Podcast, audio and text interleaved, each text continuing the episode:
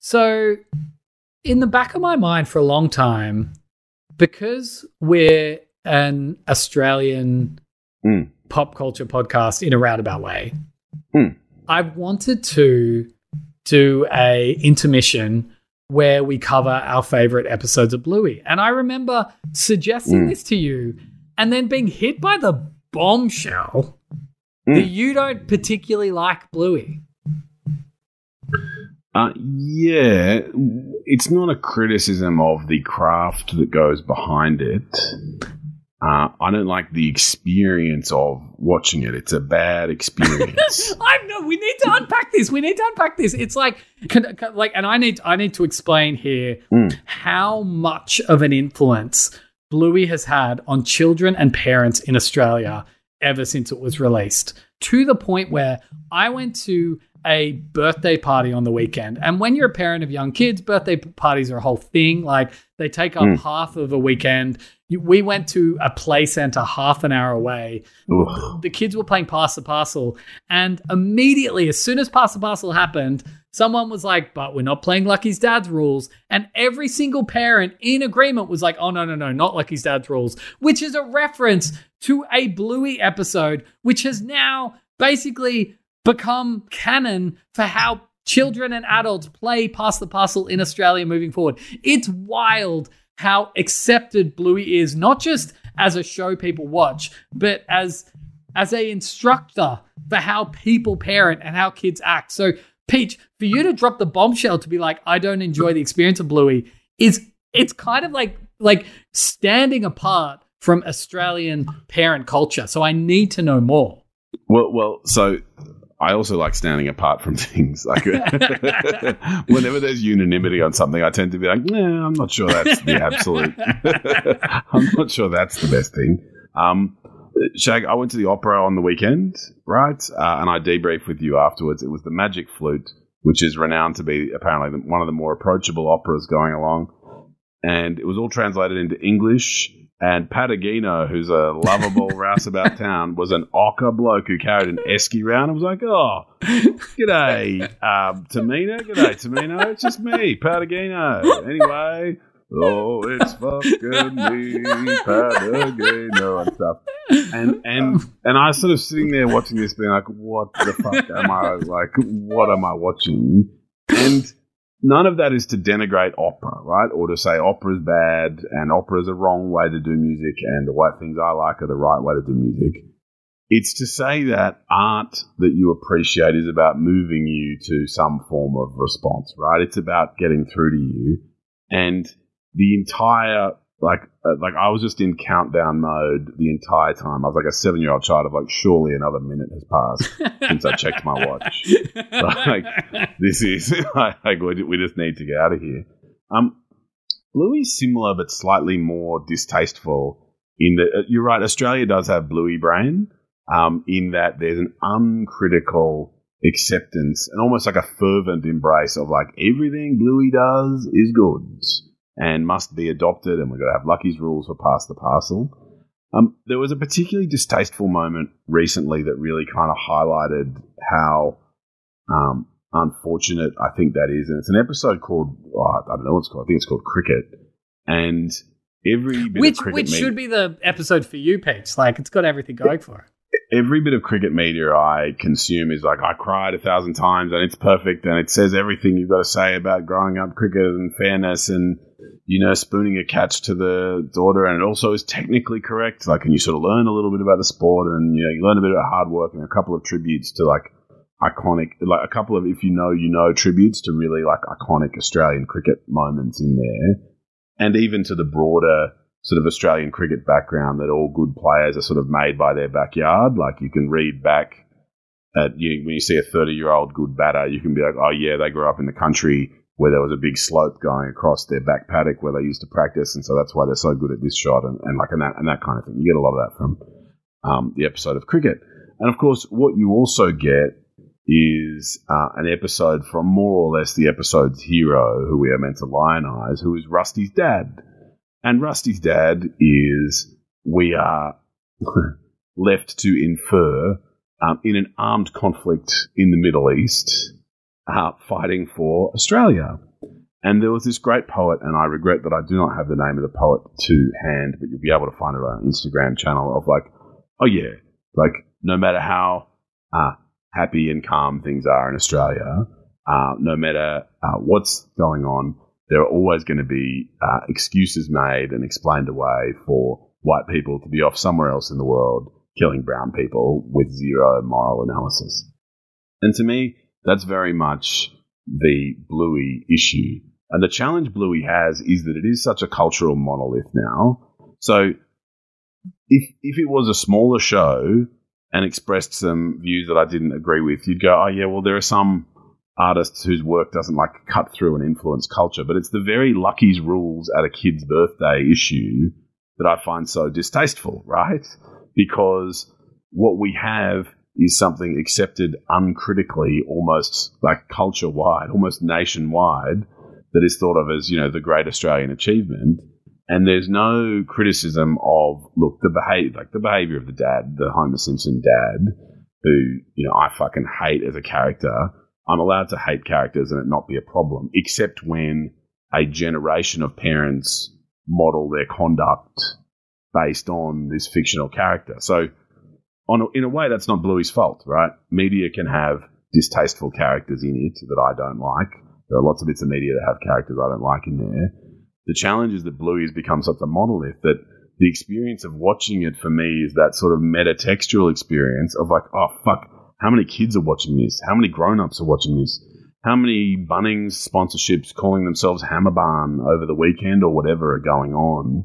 And it feels insidious and uncritically embraced. And so there's just something about the way I'm wired and look, particularly the cricket episode, that whenever there's something so broadly uncritically embraced, I find it really distasteful. Also, Bluey like celebrates some of the more difficult moments of parenting. And it's like, oh yeah, that's just really fucking unpleasant. Like it's just like I'm spending time thinking about shit stuff that I don't really particularly want to think about, or reflecting on you know elements of parenting that I sort of want to exclude. So for the three reasons of, um, oh, for whatever the two reasons I mentioned earlier, and that third reason, I'm not a big Bluey fan. That's not to say other people don't have to be Bluey fans. You're allowed to like Bluey, even though I don't. That's fine. Best of luck to you. The cricket episode is really quite instructive about cricket and, and its cultural role in Australia.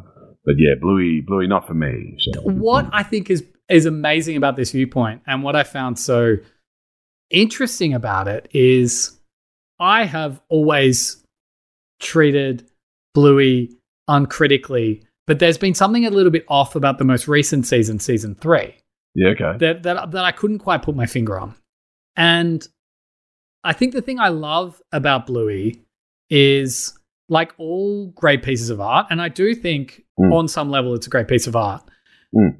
Certainly influential. I mean, it, uh, it it came from a true thought, a true purpose that wasn't we want to make a great piece of art.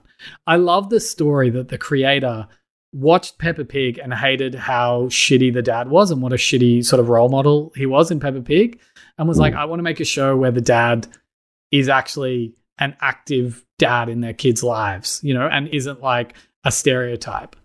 And I think for the first season and even the second season, they kind of achieved that. But like all, uh, you know, like all art that gets popular, I think it started aiming for a more profound purpose. Like it started aiming to, you know, have bigger messages. And I think when you try to be profound is when you open yourself up to reveal your own innate prejudices. And I think for a long time, probably like post 9/11, there's there's definitely an underlying thing in Australian culture that it's like we don't even think about Australian soldiers in Arabic countries being soldiers. Like we yeah, don't not, they just exist. critically. Yeah. It's like, oh yeah, well I think we got some soldiers around the world doing some stuff. Yeah. Yeah. They're, they're up to something. And, and there's an argument that I, I, I like. I think it's a lot more nuanced than this, but to a degree, it's created a devaluation of the lives of people who live in Islamic and Arabic yes. countries, right? Like, yes, absolutely. And and, and Bluey's and complicit in that. Exactly. And it's unquestioned. Yeah. And, and, it doesn't, like, it's not like Bluey's saying, like, Bluey does not come out and go, yeah, like, and Bluey would be the first thing against that. Like, uh, you know, we have we have a large Arabic and Islamic, you know, culture, Mm. like you know, i- in Australia, especially in Sydney, Mm. especially where I live. It's like we have a large. There's a large cultural influence from you know Islamic and Arabic people, and I'm sure Bluey at like a surface level would is totally on board with that and understands that and would have characters like that. But that implicit blind spot of brave soldiers in the Middle East Mm. is is glaring and that's what they've exposed themselves to by trying to be profound in these most recent episodes where every episode has to have this bigger point rather than just being a really simple show about wanting to show what active parents look like in their children's life which i think is what makes it special and i think why it resonated from the beginning Graverman, it's a great law firm. You should come and use it. in the same way that that kind of wasn't what I would say. Although I do, can I say, Mm. can I actually say, with all that in mind, can I say my favorite Bluey episode, Yeah, yeah, yeah. or can I say my two favorite Bluey episodes? Uh, in order, yes. Not if they're not in order. Okay, so my second favorite is an episode that appeared to me at the right. It was almost uncanny how much it appeared to me at the right time. Mm. I had just been made redundant, and it coincided with Bluey becoming such a phenomenon in Australia that the new episodes coming out was an event. Like I think it was like Sunday morning at 8 a.m. or something. They premiered and it was a thing. Everybody watched them. It was just it was the first time in a long time that event television was back on free to air TV. Non Matilda's event television, yes. And so I had just like I had literally just been made redundant. And I think I talked about it in episode 200 about how the the the toll that that took on my mental health also took a toll on my parenting. You know, like I probably Mm. was more reactive, was less patient, was not the dad I want to be. And within, I like, honestly, in the week that I had been made redundant, this episode came out where Bandit, the dad, can't, they're all at the beach and he's distracted by something. And they never reveal what it is. But the mum's like, Bandit, are you still thinking about it? And it's like, come on, you just got to let it go. And the kids are just playing and he's just staring out into the distance.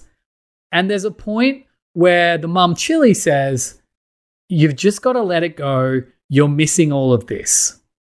And then there's this beautiful moment at the end where Bluey is teaching Bingo how she lets go of things. And she's like, I, I grab them from my chest and I grab them from the other bit of my chest. And then I roll them up into an imaginary ball and then I throw them in the ocean and then they're gone. And there's a moment at the end where the dad does that as well.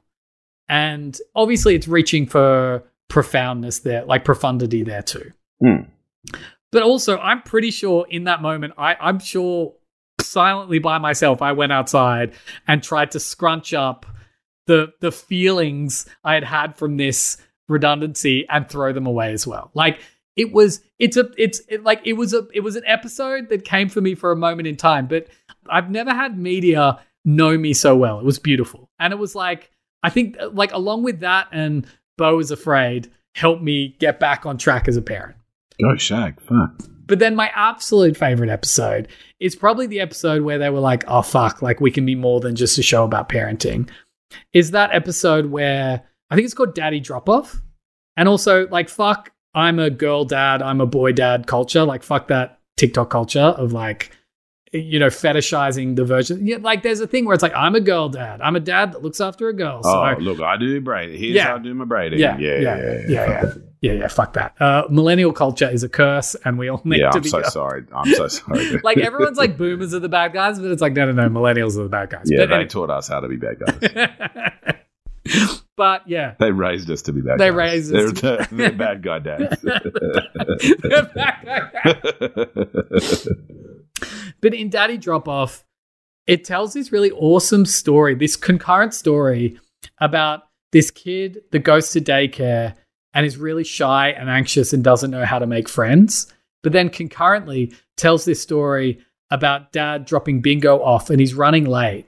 And he's like, Bingo, we got to go. Just go in, take your bag, go in, say goodbye. And you know, as a parent, when you're dropping your kids off, especially at daycare, even if you're in a rush, you can't just leave them at the door. You know, like you need to you need to go in and help facilitate them to help them feel comfortable to go in. And there's been many times when I've been like, "I'm just fucking just fucking go in," but it's like, "No, no, no, I have to go in. I have to help you pick the fridge you want to put your lunch in. I have to help you write your name." And you make those choices as a parent. But Yeah. there's this moment where Bingo's like, Dad, we have to play like I can't remember. It's like wind up robot or something.